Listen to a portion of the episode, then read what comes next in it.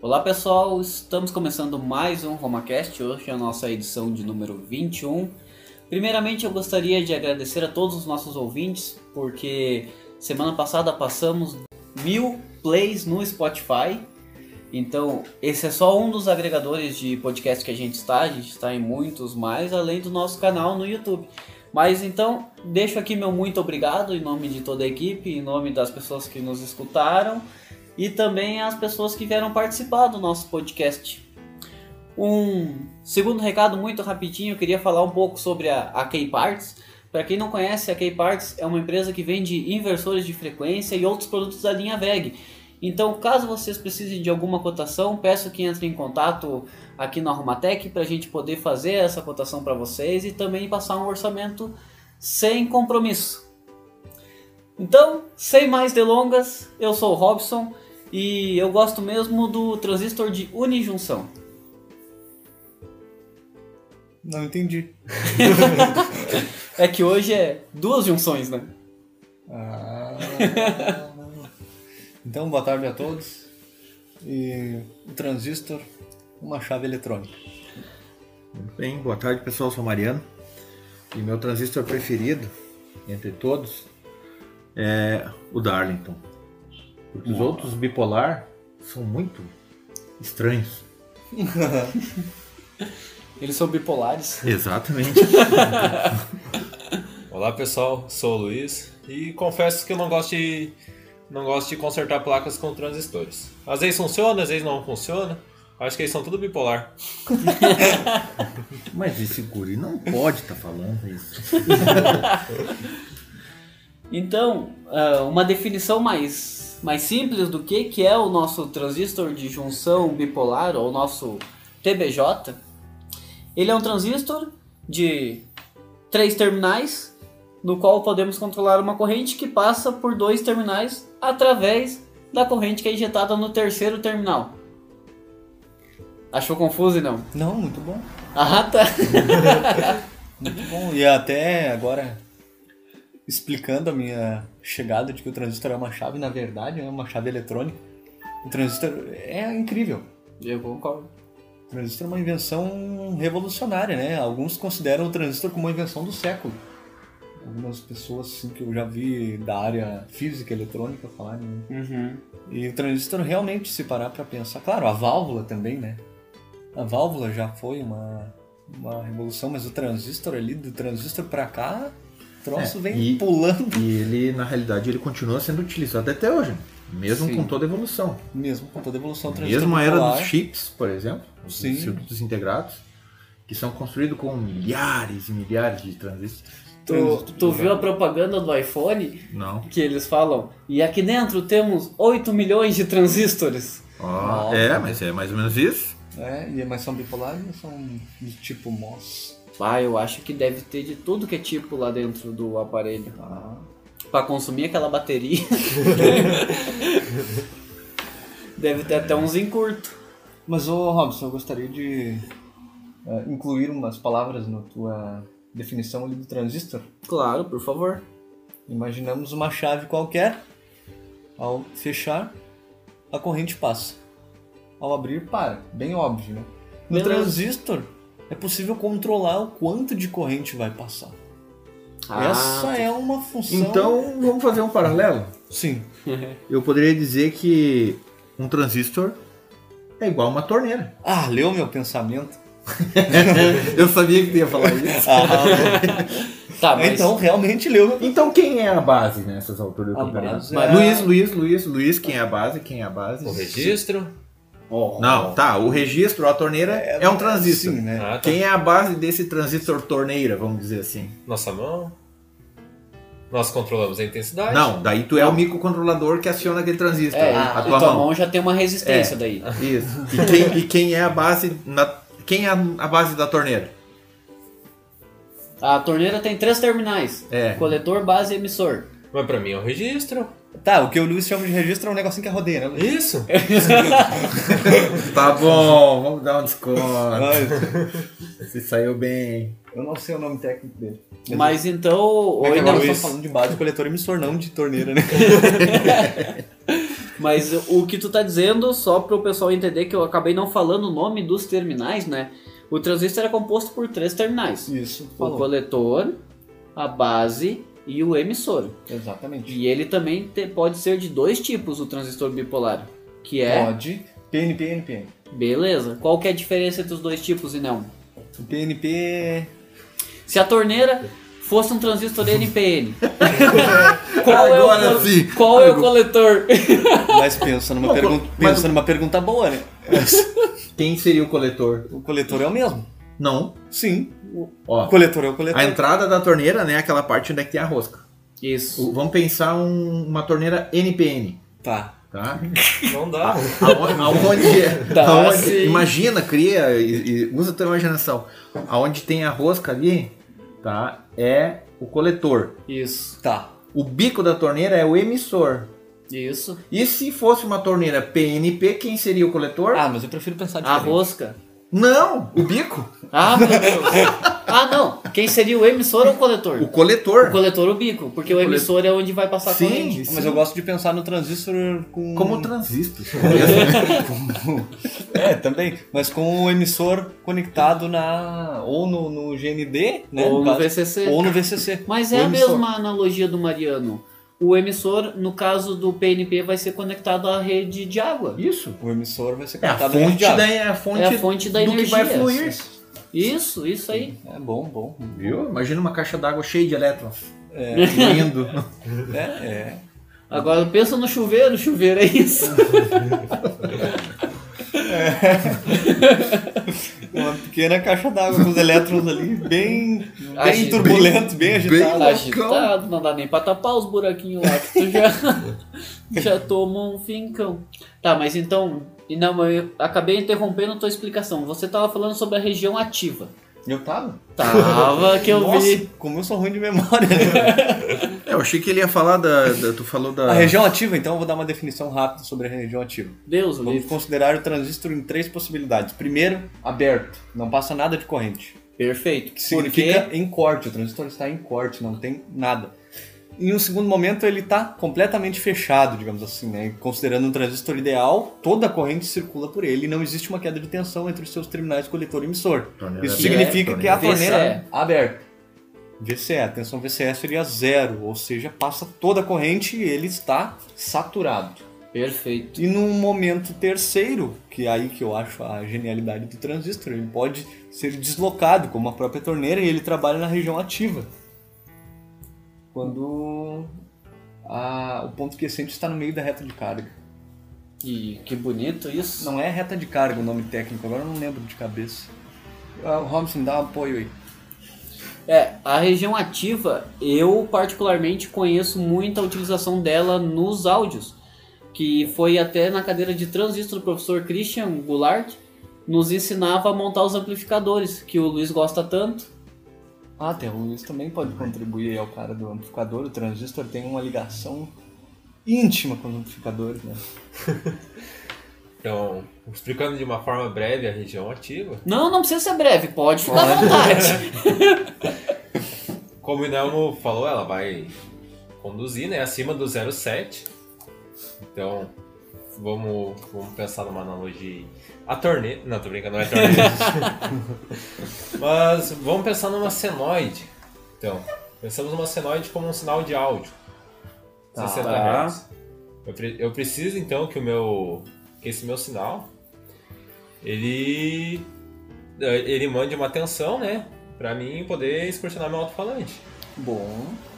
E se eu mandar só na saturação, eu vou estar mandando, por exemplo, ah, ou VCC ou GND. Não vai ter nada, né? Saturação e Exatamente, corte. exatamente. Saturação e corte, exatamente. Não tem som. Vai estar nos extremos. Isso, então eu vou variando a minha tensão entre esses dois pontos, entre o corte e a saturação. Então eu vou ter um deslocamento do meu alto-falante, né? Ou do meu.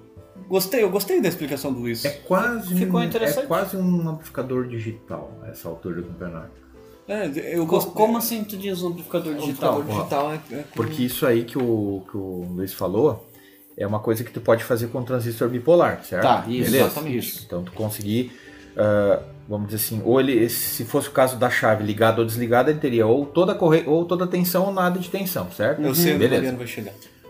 o, a, a questão do digital, por exemplo, os amplificadores que usam um MOSFET na saída, ele, como é que tu faz para controlar isso? Não, Essa- não é por região ativa, é por fechamento, é um chaveamento É, que chaveamento. forma um sinal. Exatamente. Então tu faz por modulação, de Modulação. largura de pulso, ou seja, tu Modulação. faz isso numa frequência e só muda a largura de pulso, mas Uma- tu continua positivo, to- toda positiva ou toda E negativa. uma frequência absurda. É, mas isso é combinado com outro sinal, né? Isso é combinado com outro sinal ah, senoidal, né? De uma frequência mais alta. E eu comparo os dois. Aí eu pego isso, exatamente, pega um comparador, joga ali o sinal do que- o áudio que tá entrando lá que tu quer amplificar e, e a tua referência de modulação. Ali que eu, então agora, eh, juntando a pergunta que o Robson me fez, a explicação do Mas Luiz aqui e a é- do Mariano, Tá, vale. eu consigo dizer que o transistor, que o que evoluiu tanto na eletrônica agora, falando do som mesmo, né? Não, mas não só do som, vamos trazer para a área que a gente tá aqui, que é a de eletrônica de potência, foi essa possibilidade de sair da região ativa. Uhum. poder trabalhar nos extremos, que é onde concentra menos calor no componente, onde ele fica com, ten- com o menor nível de tensão possível sobre ele. Tá, mas daí tu tá dizendo, no caso, que nem o Mariano falou, a gente tá na parte digital já. Então a gente não usa a analógica, que é o que o Luiz falou, que é controlado como se fosse. Porque Isso, a isso. voz, ela não é somente um tom, né? Sim, sim. Que seria o chaveamento digital. Mas, e- Sim, mas eu- é que eu estou preparando o assunto já para chegar depois no transistor como chave e transistor de potência bipolar como chave.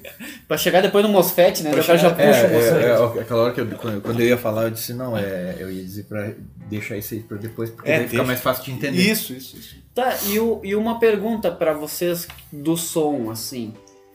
É melhor o analógico ou o digital pro ouvido? Ou a gente tá numa faixa tão boa que tu Ah. não consegue nem perceber mais a diferença? Isso O depende Célio- de quem tá ouvindo, O né? Célio tem uma boa contribuição também, né? Ah, Nesse pois, é, quesito. pois então. É, eu Mas também uma hora a gente entendi. traz ele pra cá. é. verdade. Acho justo. Cara, o melhor pra mim é o que tem menos distorção. O que consegue chegar a mais harmônicas, por exemplo, que daí tu traz teu sinal original até. Vamos supor assim, meu celular emite X frequência, X frequência. Daí eu tenho minhas harmônicas, né? Eu passo pelo amplificador, eu quero que na minha saída eu tenha X frequência, X frequência, mais aquelas harmônicas. Eu vou ter minha reprodução, então. O mais autêntico possível. É, com uma boa fidelidade. Então acho que dois. Mas as harmônicas não são desejadas. Depende. Não, Nós não, não estamos falando de tons harmônicos. Ah, Nós estamos falando de frequências harmônicas em, Ah, em- tá, em entendi. Ah, áudio. o TDAH. tá. É Taxa de isso. distorção harmônica. Isso, isso não é desejado. Quanto menor, melhor. Mas isso varia, né? Porque assim, ó, tem. Daí depende da classe do amplificador. Pode. Tem. Só dos analógicos, vamos dizer assim, tem várias classes, né? A, classe B, tem a B, tem a é classe C, daí já entra pelos digitais, classe D. Então o que que acontece? Acaba. Cada modalidade tem benefícios e tem, tem vantagem Uhum. e Aham. desvantagem, né? O- algumas coisas vão sendo combinadas para chegar assim. O AB, por exemplo, ele é ele aproveita um pouco de um e de outro para chegar num modelo um pouco mais eficiente. Ah, mas aí já tá num assunto mais complexo, né? É, Mas não, vamos- mas é Na- mas é mais uma curiosidade pra eu entender mesmo, pra uma pessoa que gosta de som e que é músico também, que é o Mariano, e o Luiz que gosta de som e projeta. Eu queria entender a visão Ah, de duas entendi. pessoas, não eletronicamente, mas Ah, como, como- entusiasta e como músico. Ó, Se eu- no ouvido consegue notar. Eu diria assim, ó, logo quando entrou o CD, por exemplo, havia uma crítica muito grande que dizia, ah, esse som aí vai ser é um som é digital, é um som é quadrado. Uhum, Quem Oi? conhece, né? É, mas assim, é claro, os audiófilos, vamos dizer assim, né? Ah, esse som aqui é um som digital. Mas hoje com a tecnologia dos DSP é quase que imperceptível. Sim. né? Então, claro, no início sempre foi mais difícil. Agora, tu vai comparar aí o som de um, de um vinil, né? Que tem aquele ruído característico, né? E agora tu tem a possibilidade de ouvir uma orquestra tocando uma qualidade de- de som, ah, assim, eh, mesmo sendo digital, que é muito mais ah, fácil e gostoso de ouvir sendo digital, porque daí tu não tem o ruído que tem no- no disco. Entendi. No, no- no vinil, né? Eu tenho Mas um claro, são duas coisas diferentes. Eu tenho um disco do Dire Straits. Eu tenho do ABBA, Bon I Am. Ah, tem uns negócios malucos. Eu tinha um da Xuxa. Eu tenho dos mamonas. Não, Xuxa, se botar a virar ao contrário, fala do capítulo. Eu tenho um dos mamonas assassinas. Bah, eu, eu ganhei esse junto aí com aquele vale. DVD que eu alcancei pro Luiz. eu- ele disse que gostou muito. Assiste todo final de semana. Eu lembro quando eu era criança, eu assistia o programa do Ratinho, daí eles botavam os discos, rodar ao contrário, fazia evocação do cão, satanás. E se tu botar o disco do capeta e girar ao contrário, toca Xuxa. tá bom. Oi, não, por favor, co- Lá conte. no, lá no inferno. Deve ficar louco. Lá no inferno tem a mesma lenda, né? Ah, deixa eu aproveitar então, agora também. ah, eu acho que. eh, vamos voltar pro assunto do transistor. Isso, É, isso. deixa o capeta de lado. Deixa eu- Nós estamos Não, bem aqui. Mas é esse de si? Não, não, mano, muda de assunto. Aqueles espíritos vão te puxar essa noite. Não, deixa. Te, né? Tá, e olha só. A questão do transistor PNP e NPN, certo? Uhum. Qual a razão de, usar, de ter os dois? Por que, que não, se- não é só PNP ou só NPN? O par complementar. Ah, mas tu não deixa nem os outros pensar. mas mas que É. O Luiz, barbaridade. nossa, o Luiz tá tava louco. É, tava na ponta da língua, tava quase cuspindo. Ai, arrisquei, né? Pode errar tudo, pode acertar tudo. né? Mas então, explica, agora deixa ele. então. Não, deixa ele explicar então agora, já que ele queria falar, né? Tá certo. Co par complementar do quê? Pra quê? Complementar o quê? É. Achei que vocês iam perguntar. Ele vai saber, porque ele pensou, ele falou antes da senoide, então ele vai saber explicar. Vai lá, Luiz. Fica à vontade. Então, a questão do- dos pares complementares. O que são, né? O que são pares complementares, por exemplo? Opa, coçadinha na do- cabeça. Do que se alimentam? Onde habitam?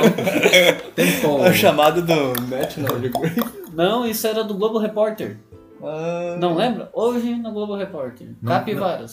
É, não, des- não desvia o assunto, ele, É, ele precisa vamos- falar. Ah, bom, achei que ia falar dos Vamos alienígenas lá. do passado. Então, Eles existiram.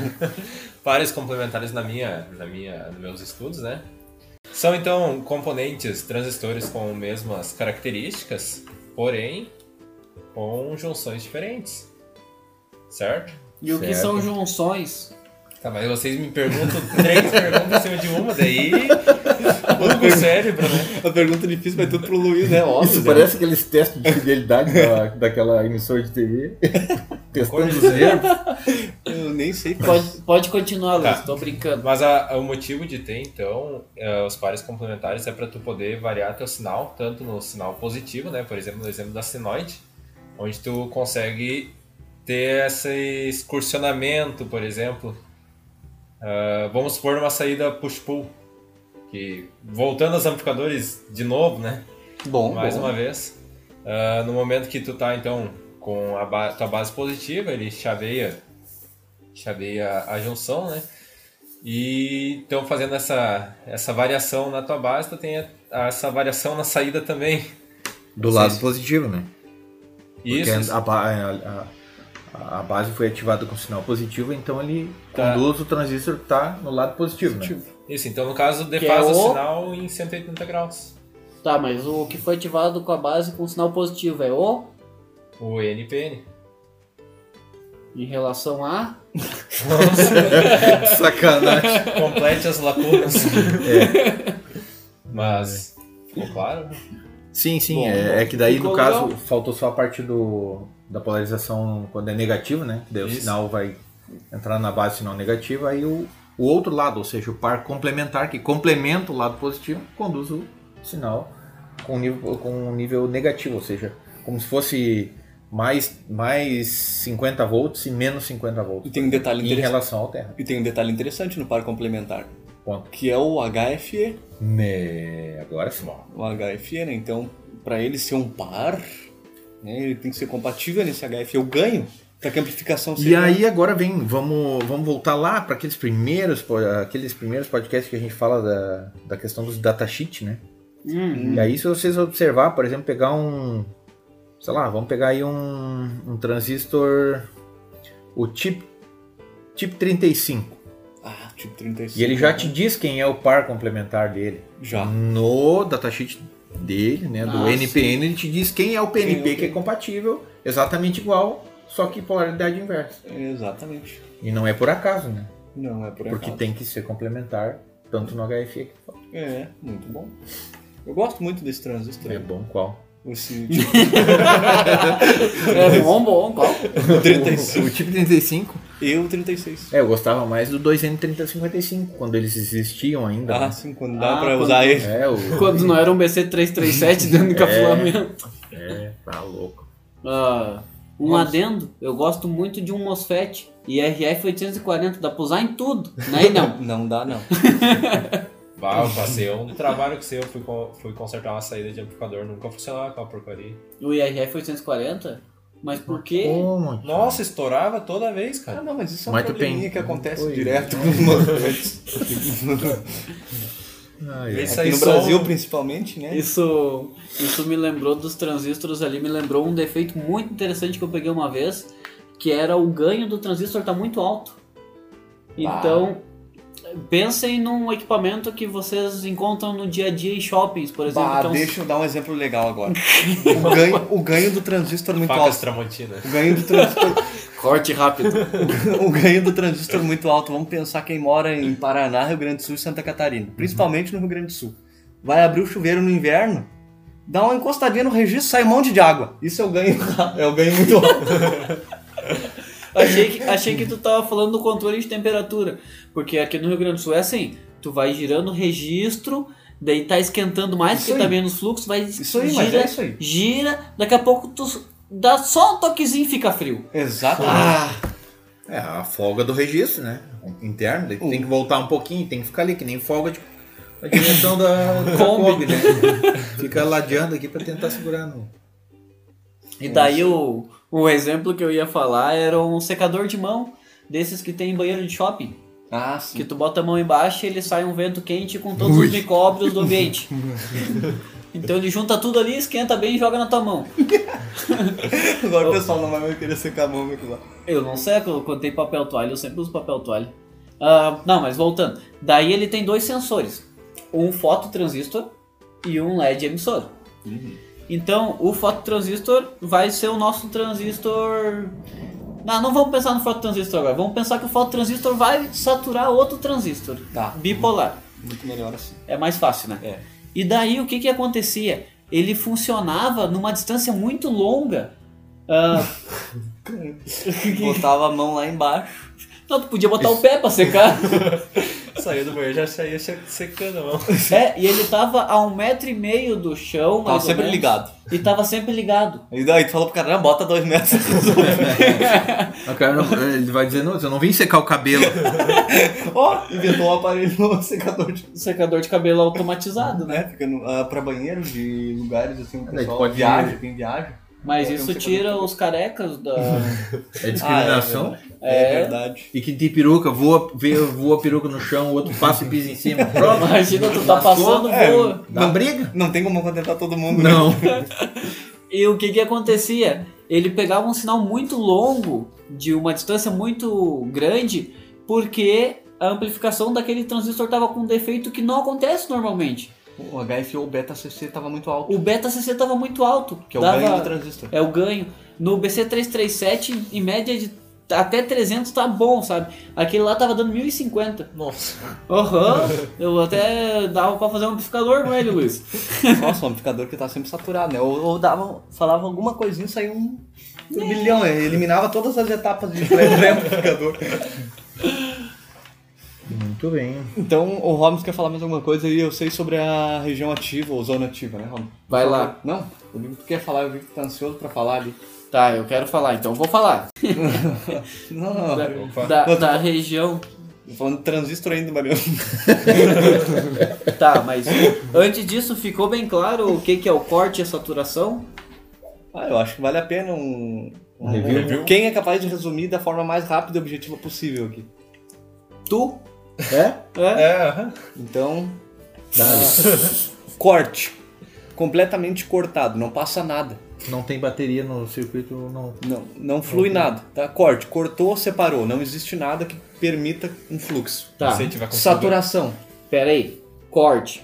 Não passa nada, não tem nada. Qual que é a condição da base num NPN pra pessoa entender? Num, num NPN, ó. O NPN, primeira coisa que le- devemos levar em consideração é que a base tem que ser positiva em relação ao emissor. Isso. NPN. tá? Então, Para que não conduza a nada, a tensão tem que ser a mesma do emissor. A mesma tensão do emissor. Não deve existir diferença de potencial entre a base e o emissor. Perfeito. Nesse ponto ele está em corte.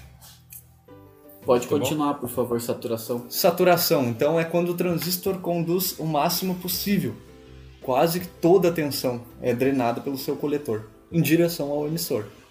Para que isso Numa ocorra NPN. num NPN, considerando um NPN. Sim. Para que isso ocorra, é necessário que a tensão de base seja maior em relação à do emissor. Ou seja, flua uma corrente da base para o emissor. Acima de vencer a barreira de potencial do diodo interno, 0,7 volts aproximadamente. Exatamente. E para se chegar a um valor de saturação mais, ah, digamos assim, preciso, é necessário usar o cálculo beta CC igual IC sobre B, buscando as informações de IC no datasheet e beta Ah, CC agora eu também. tenho que te fazer uma pergunta. Com tanta Sim. informação, vi que tu é o cara que domina o negócio. Não, não domino, não. Não, Tô então aprendendo, tô agora, agora é o aprendendo. seguinte, ó. Monstro. Como é que funciona a saturação de um transistor PNP? Olha aí, ó. Boa pergunta. Da mesma forma que o NPN, só que inverso. Era isso que a gente É isso que o professor dizia, né? É, Aí chegava na hora de fazer a prática e botava, não funcionava.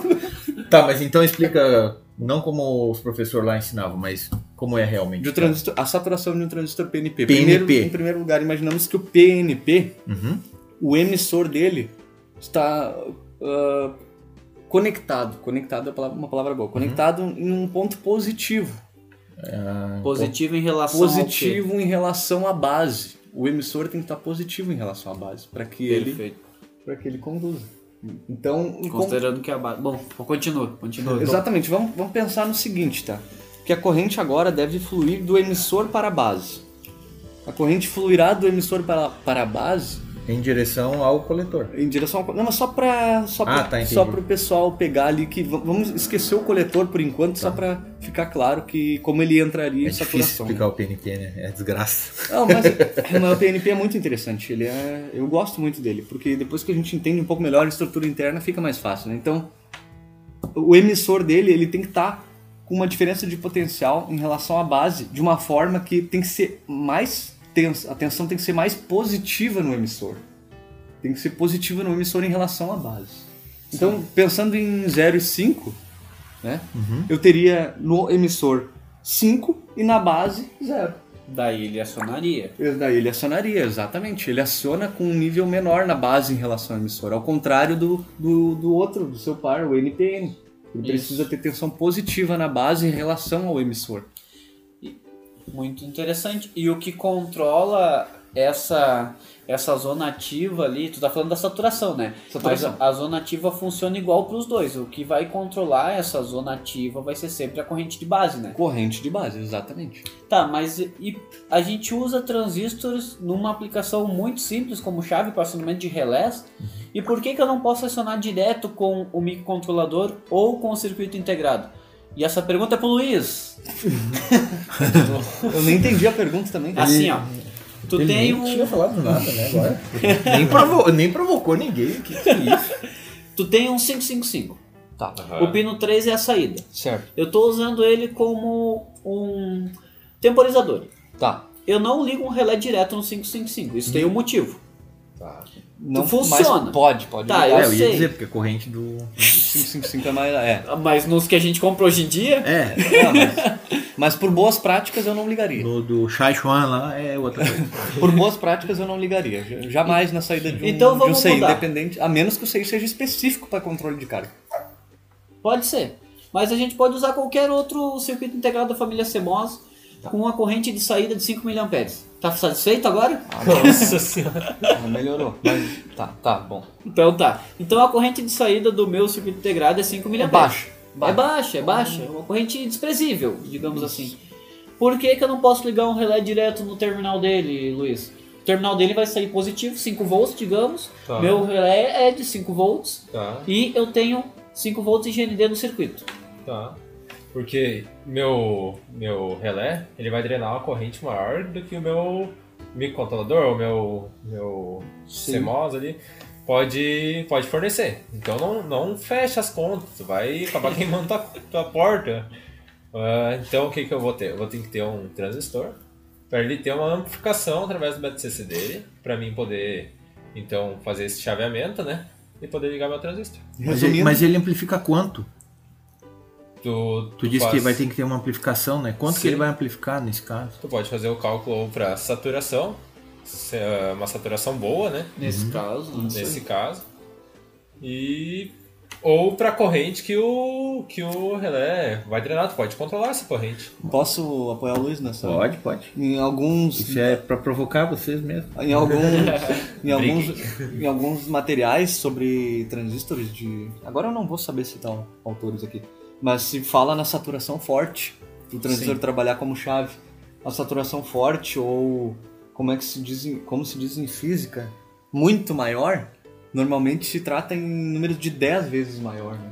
Então, para um cálculo bem, bem básico, assim, né, dá para considerar um transistor um 547, aí, um transistor bem comum, ah, com o, o ganho dele 10.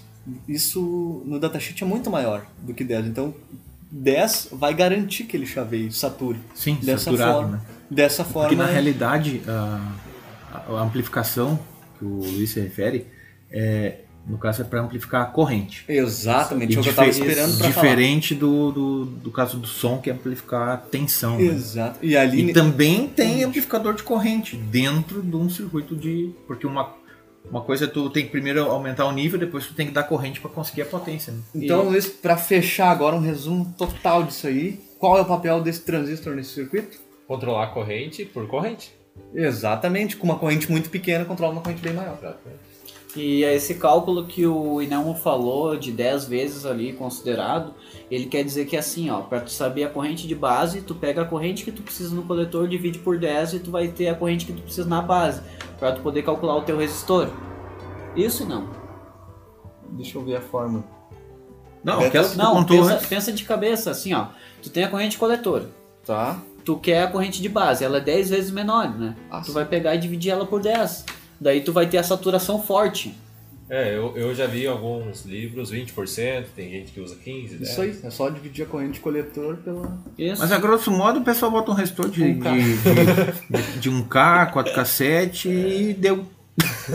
Por quê? Porque todo mundo faz assim, não É, mas- calcula nada hoje em Mas dia. de- Tá é. difícil. E tu quer, tu quer ver um problema que dá pra causar bem fácil, dependendo do que, que é o circuito de carga, tu bota um resistor de 100k na base ali, não vai chavear nunca. Sim, Tem- daí o cara mede, ah, tem tensão, mas o negócio não vai, né? É. Mas na, na eletrônica de potência, né? Às vezes parece simples, né? Ah, é simples, é só fechar um transistor, é só isso ou só aquilo, mas não é bem assim, né? Quando se fala em transistor de potência, transistor bipolar de potência, essa regra de usar um beta CC baixo para garantir a saturação forte, em- submetido a alta frequência, é um problema. Depois a gente causa fala da- sobre isso. Depois a gente fala sobre isso, que daí envolve as questões de capacitâncias é, do, do componente, capacitância intrínseca do componente e junção. Aí já é um problema mais grave, mas claro, hoje em dia não existe mais transistor bipolar, né? Na- De Tem, potência tem. de qualidade. Não, eu digo de potência em equipamentos em É, geral. que, é né? que agora veio. uh, MOSFET. não, não, o IGBT, O né? GBT faz isso, substitui, né? Tá. falando de, Ele- de motores brushless e vários outros tipos de acionamento. Usa a característica do, do bipolar, mas com acionamento do, do, do MOSFET. Eu Exato. posso fazer uma pergunta que eu acho que o quem tá escutando faria? Vamos lá. Diferença do MOSFET pro transistor. Ah, é ah, um essa transistor O bipolar. transistor bipolar. Essa é uma boa pergunta. Ah, uma das diferenças básicas já de saída é a questão da tensão, da, do acionamento, né? O MOSFET ele é chaveado por tensão no, no gatilho. E o transistor bipolar é a corrente, né? Claro que tem tensão, né? Mas. Sim, mas eu... É outra diferença, que um é o TBJ, o BJT e o outro é MOSFET. É, mas basicamente é isso, né? É, Um é controlado por corrente e outro por tensão. Porém, não significa que não existe uma corrente no MOSFET também. Sim, mas ela Sim, é tão é bem pequena Então, que é difícil até de tu medir no multímetro. nem sei se é possível. É, a gente faz uma prática com Sim, da vai medir no micro. osciloscópio daí, né? Eu não contigo. lembro. O, é, eu ia dizer que para fins de, Didático. de- didáticos não é, não, não vamos considerar nesse primeiro Sim. momento, a- nesse primeiro Desprezível. momento a corrente. né? Só não vamos Muito entrar bem. muito a fundo no MOSFET agora, porque a gente precisa fazer um episódio de MOSFETs. Exatamente. Muito bem. Oi, não. Me diz por que, que o nome é bipolar, então. Fala das junções. Ah, porque hora ele quer uma coisa, hora ele quer outra. Ah. Explica um pouquinho das junções, o que, que é o NPN, o que, que é o PNP, só pro pessoal ter uma visão, assim, de fora. Ah, Talvez agora eu não tenha as palavras adequadas pra explicar sobre as junções. Muito bem. Tá, mas então vamos pensar assim, ah, É que a, ju- a junção ali, quando falamos do NPN. pensa num diodo primeiro. É que aí eu não, eu não lembro mais da, da questão de dopagem, de tudo aquilo pra. Não, não, de uma maneira simples.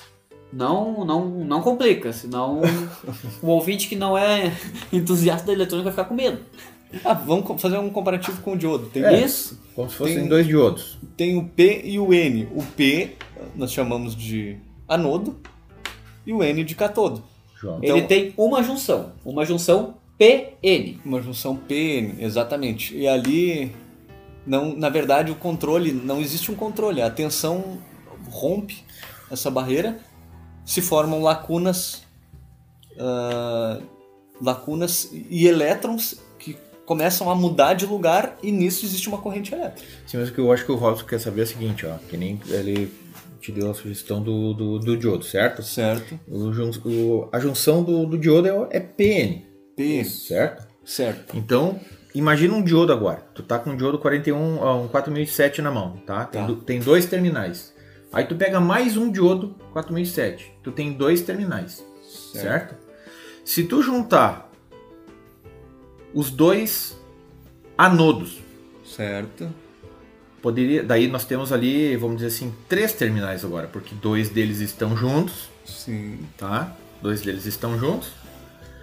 E nós teríamos uma junção NPN, Certo. porque tu juntou os dois anodos. Ah, ente- acho que eu entendi qual Entendeu? onde o Robson quer chegar. Não, não seria tanto a nível Não. de, de lacuna Seria de, e constru- elétrons. de construção. Ah, não, não exatamente. quer saber a nível de lacunas, elétrons e como Não, se... não. Não, mas diminui isso a barreira já de envolve potencial. muita química que também. Não, não precisa não, nem é- Não? das capacitâncias. Ah, tá, tá, nem das capacidades. Basicamente, então, um transistor PNP. Tá. PNP tem, a, como o Mariano falou ali... o- Eu falei do NPN.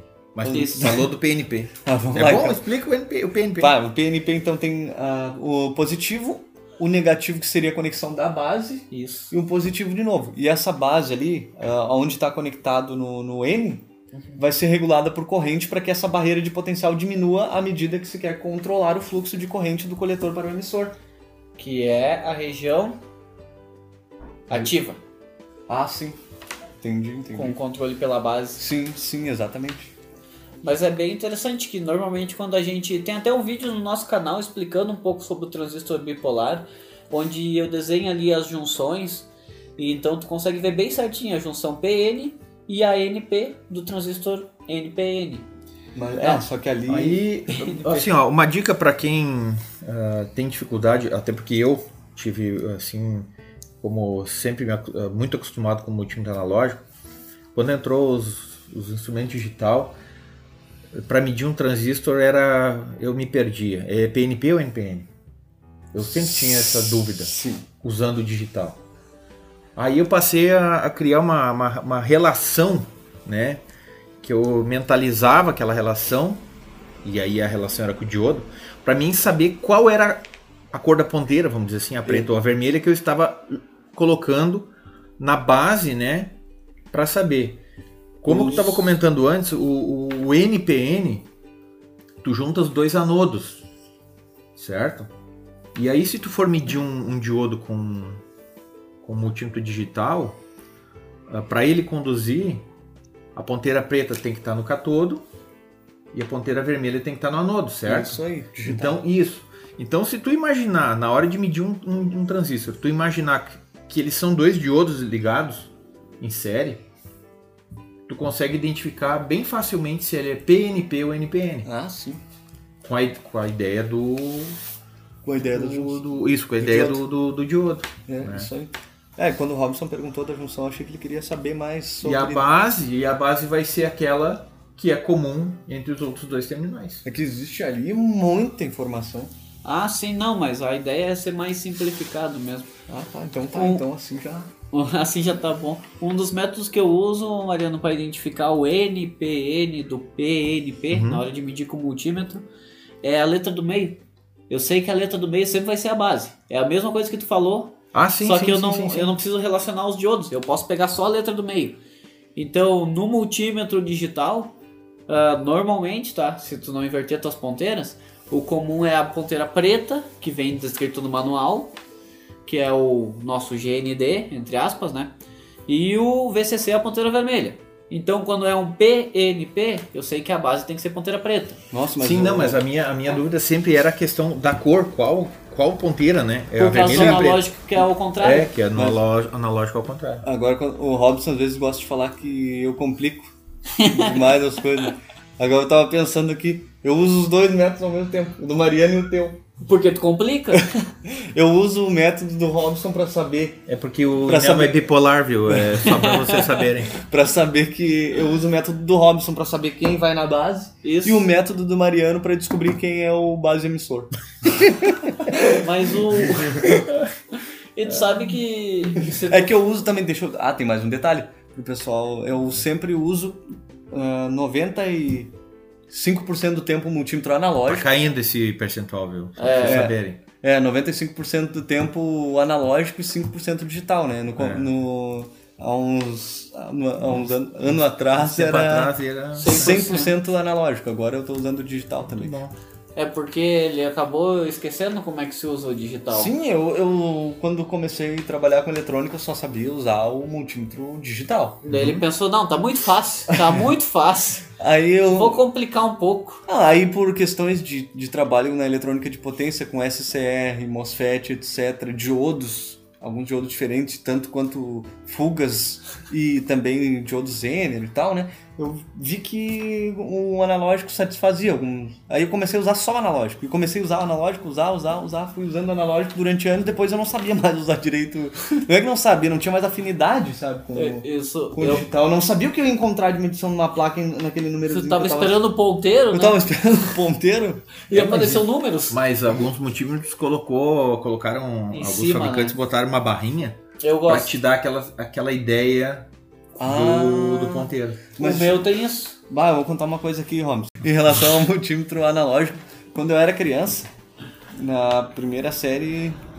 Antes disso eu já tava aprendendo, mas eu lembro bem da primeira série que tinha as provas pra saber a hora no relógio. Aham. Aí a professora mandava uma folha lá e tinha um monte de ponteirinho de relógio pra várias horas. Romanos. Não, não, Não, é, pra- romano, ou enfim. Pra identificar a hora do relógio. É, pra identificar a hora no relógio analógico. E depois, quando eu ganhei um relógio digital, eu não, não entendia como funcionava a hora. Eu só sabia no analógico. É, isso aí. Mas tu não tinha perdido os números ainda? Eu tinha, mas eu não sei, eu achava tão complicado tudo aqueles números. É, é, mas é que, por exemplo, Um se atravessado. tu olha no relógio lá 10h45, mas no, no, no relógio analógico só, tem, só vai até 12, onde é que surgiu esses 45 aqui? né? Não, eu fiquei pensando. O Inelmo pequeno com o reloginho dele do Mickey. E alguém fala, que horas são, Inelmo? Daí tá lá escrito 10h35 ou 10h45. Daí ele olha assim. Não sei, tá escrito 10h45 aqui, mas eu não sei. Não te- Aí, Tu viu como tu complica as coisas porque tá escrito? aí o cara olha lá no relógio da parede, o ponteiro lá, quase chegando. Ah, daí- Ponteiro no daí- 9, né? Aí outro. Aí quem. Aí tem um terceiro espectador dele disse, mas que 10h45, rapaz, isso é 15 pras 11. Isso, isso me lembra uma piada. Aí confunde, eu, eu preciso de um relógio analógico pra É. entender. pra funcionar. Isso me lembra uma piada. Tinha dois patos parados assim. Daí um pato olhou pro outro e fez quack. Daí o outro olhou pro um e fez quack. Daí chegou um terceiro e quack, quack. Daí o, o primeiro olhou pro segundo e disse: Olha ali, acabou de chegar e já quer mudar de assunto. É muito ruim. É tão ruim, Eu chega a acho, que é ser melhor engraçado. nós fala- eu acho que é melhor nós falar de transistor. É tão ruim que chega a ser engraçado. é por isso que a gente fala de transistor. É mesmo. verdade. Tá, mas mas, só não, pra- mas um, um detalhe interessante. Desde o primeiro episódio desse podcast, tem a, a essência de ser algo leve né? na eletrônica. Hum. Sim, é divertido trazer eletrônica de uma forma descontraída. Exatamente, né? Isso aí, então, voltando. Pra gente fechar o assunto dos transistores, né, um- de maneira mais sucinta, vamos falar um pouquinho sobre o transistor de potência, que reza a lenda que tu é um conhecedor muito grande desse assunto. Não. É, a Acho que eu- complexidade da física é tão grande que eu me julgo Por um enquanto nós conhecedor falávamos de... de, BC 547, né? 337. É, agora vamos falar aí de um, um MJ 802. Nossa, eu nem Nossa. sei qual que é nada. esse. Usado em fonte de computador. Não. Autoressonante. não, é um transistor bipolar comum, Ah, tá. Mas de o- potência. Ah. Era pra falar de potência, né? Ah, Qual sim. que é o, o chip que não é Darlington e é potência? O chip 42 é de potência e o 142 é Darlington, né? É o 42. 42 é média. É, Média né? potência. Média potência. Média potência, é. O 35, o Mariano falou. 35 e 36 Ah, é é, o de potência. É de potência e Isso. não é Darlington. Não é Darling. Não é Darlington. A corrente de base dele pode Hum. ser chegar a números É. diferentes pra quem tá acostumado. 2S, 2SC 5200 e o 2SA ah, 1943 É, são tudo- pares complementares de transistor bipolar de potência. Hum. Mas qual a, o Robson? A, a... Pra que que tu vai usar um transistor de potência ao invés dos transistores comuns? Isso certa pessoa vai se, vai se perguntar, Ah, entende? Então eu vou dar uma sugestão só para tu poder explicar, Sim. né? Vamos ver se tu capta a mensagem. Então vamos lá. Ah, descreve o funcionamento de um transistor de potência usado numa modalidade da qual ele está com uma configuração de base comum. Base comum. Base comum. Ó, vou te ajudar. Um- uma configuração de emissor comum Sim. é aquele exemplo que o Robson deu de acionar um relé, Sim. né, através de um circuito o, eh, digital, vamos dizer assim, tá? Sim. E uma configuração de base comum. Um exemplo de um transistor, tu Tá. conhece, é, uma aplicação de um transistor de potência e uma configuração base comum em um circuito. Uma configuração base comum. Eu conheço? Uhum. Conhece, Eu acho- conserta e já é. usou um tipo 35 para isso. Isso. Ah, eu acho que eu sei. Tu já fez aquelas um concerto fontes, com isso também. Aquelas fontes de Ah, lineares. Fontes Injetor. lineares com um transistor de potência que tem uma, uma regulagem com. E- Isso, seria uma fonte estabilizada com, ah, com, com potência, ou seja, pra tu Isso. poder estabilizar ela. Né? É, é isso mesmo? Isso? Sim, sim. Ah, tá. É então agora- tá. é Mas agora. isso é quase que não usado mais, né? Mas como que não? Mas isso- eu lembro de consertar uma- algumas dessas fontes, Ó. mas é uma minoria insignificativa. Todo regulador de tensão, 78 alguma coisa lá, Ah, dentro usa dele. Ah, dentro sim. dele, é uma configuração usada ainda de um transistor Ah, básico. faz. Ah, muito bom, muito bom. Eu não lembrava mais disso. É. Inclusive, é, nem sei se ainda se estuda, mas é bem interessante esse, esse arranjo aí. Sim, sim. Uhum. não se é um- estuda mais Não normalmente. se estuda mais, mas é um arranjo muito interessante. Eu cheguei a montar, estudar e analisar esse arranjo e consertar, conforme a Mariana É, falou. e- e- Mas a, a aplicação que eu queria falar é Aham. completamente diferente, mano. Ah, tá, então. Eu Mas eu imaginei- gostei da, da chamada. Eu, imagi- eu imagino a aplicação que tu quer falar. Um Qual que é? Motor de corrente de uns 2 amperes, por exemplo. Isso. Controlado por É. PWM. É isso aí. Essa era Então- principalmente o tal do brushless. Nos conte. O brushless, vamos começar a falar então da carga antes de falar do transistor, só para o pessoal ah, se localizar, né? Uhum.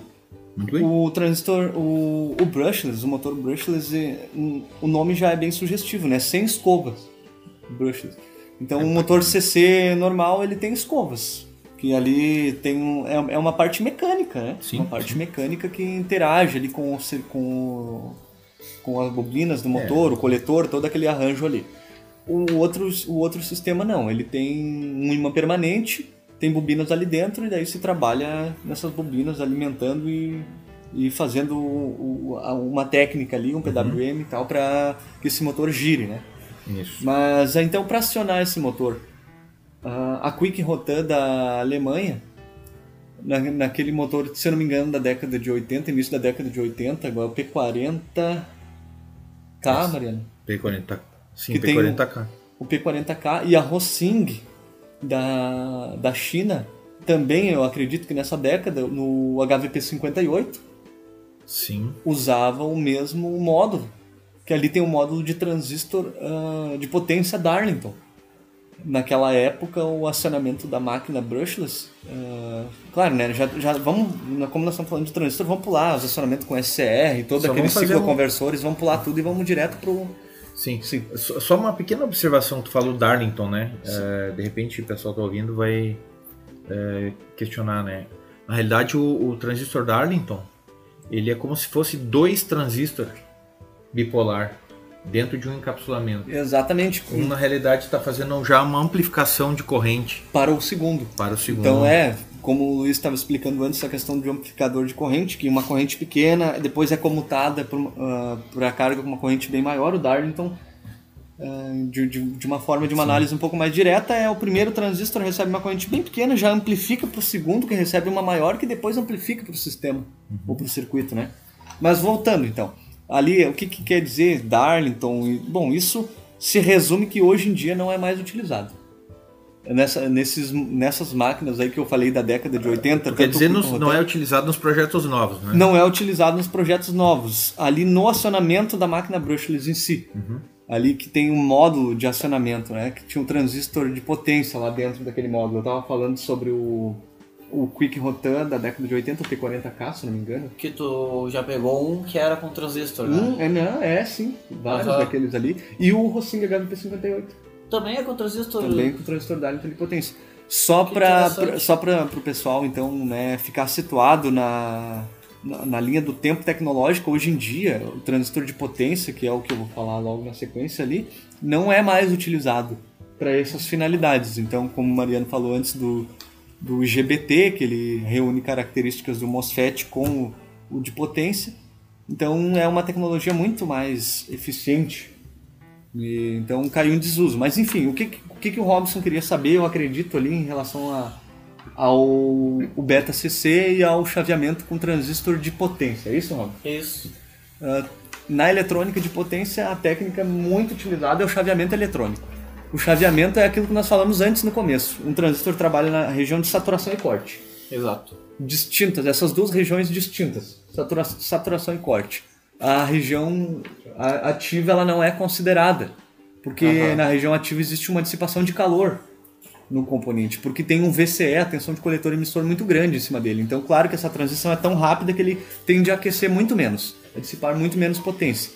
Mas o- a questão do beta CC é a seguinte, né? Conforme o agora quem é que eu o Cyril Lander, se eu não me engano, ele traz no livro dele Eletrônica Industrial e o Muhammad Rashid também traz. Ah, sim, sim, sim. Ali, se eu não me engano, eles já eles ainda abordam esse que o, o Muhammad Rashid tem um livro excelente de eletrônica de potência.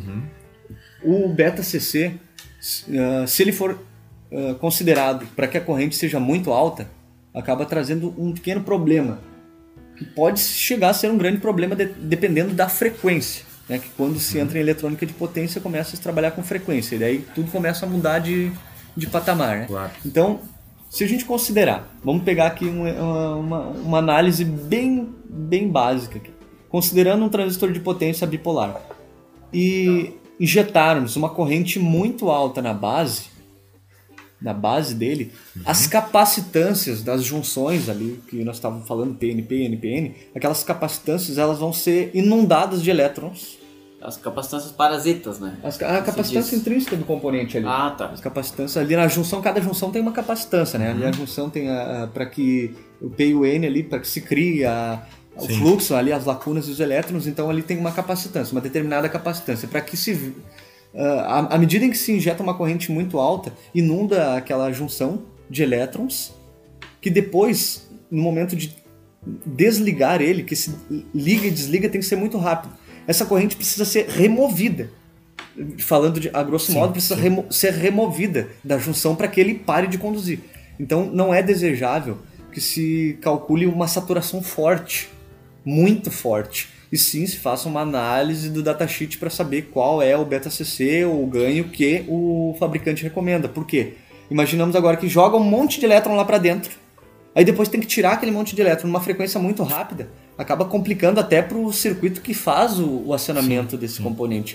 Então o ideal é trabalhar na, na, na região especificada, para que entre a quantidade suficiente para que ele sature, garanta a saturação, mas depois seja fácil de remover também essa quantidade de elétrons, né? Falando assim dessa forma bem mais didática. Sim. Então garante que, que o componente eh, não passe tempo na região ativa e, e essa transição seja a mais eficiente possível, Pra não gerar aquecimento. para não gerar aquecimento e para não sobrecarregar o sistema de, da base, de acionamento da base. né? Então tem, tem, eh, tem essas questões aí, claro, né? Isso didaticamente é muito interessante Claro. essa- e uma análise do, do material do, do pessoal ali que, que des- estuda e desenvolve o livro é bem interessante saber, mas n- não faz mais tanta diferença no cenário atual da eletrônica de potência, eu acredito, pelo menos. Mas é importante conhecer, né? Ah, sim, é, é, é, é divertido, né? Saber que por trás de só fechar, a E garantir, abrir. fechar e abrir, jogar a corrente na base e tirar, existe um monte de conceitos físicos ali, né?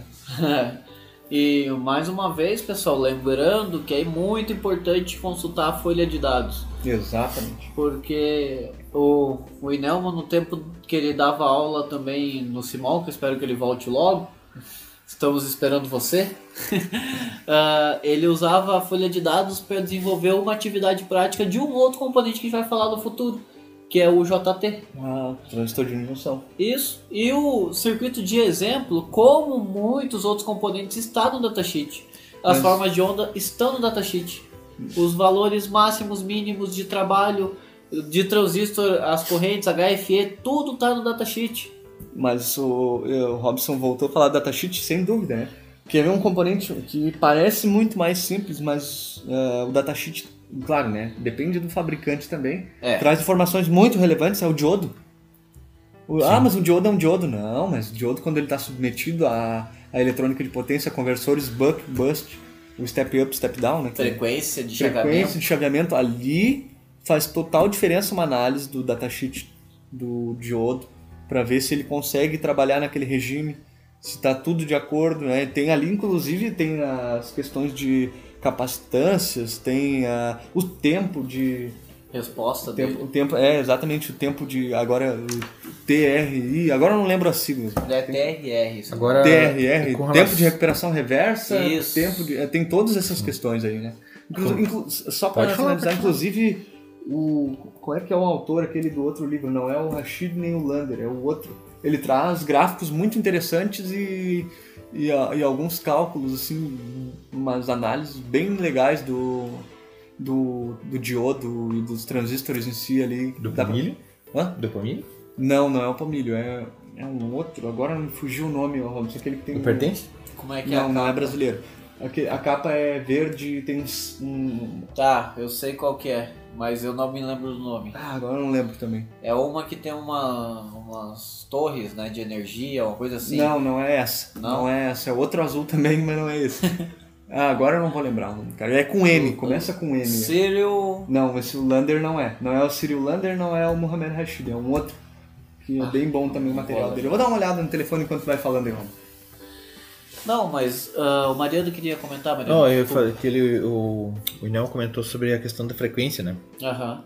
E uma coisa que me chamou a atenção ah, de transistor de potência bipolar normal, vamos dizer assim, Sim. ah, o transistor 2N3773, né? Ah, sim. Um, um transistor bastante simples, né? Vamos dizer assim, usado muito para fontes lineares, vamos dizer assim, né? E eu encontrei eles numa aplicação ah, que para mim era, foi uma grande novidade, assim, uma- até uma surpresa. Mariano, só Pode falar. pra uh, não, não fugir aqui. Nid Mohan. Nid Mohan. Ele traz gráficos bem interessantes ali de análise de componentes no tempo ali que envolve essas questões de corrente, etc. Legal. Legal. O Rashid também, o Rashid também. O Lander eu não lembro, ele é uma eletrônica industrial né, um pouco mais prática. E o outro que o Mariano falou também, o, o Pomilho, Pomilho. o tenor Pomilho. O Ah, tenor é um material Pomilho. muito bom também, muito bom. Legal. Ah, a aplicação, então, na realidade, ela era de um, de um amplificador de RF, ou seja, era usado para um transmissor. Ele era o transistor final lá, do tanque final, de um Nossa. transmissor de RF.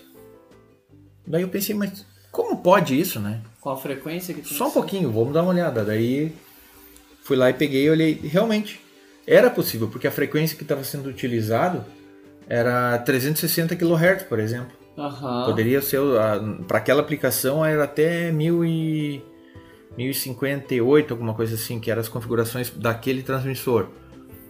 Ah, mas em, em compensação, a frequência de operação do transistor poderia ser mais alta. Olha só. né? Inclusive, depois de algum tempo, eu, eu construí um transmissor, um transmissor de AM, ah, de modo experimental, apenas para fazer teste, né?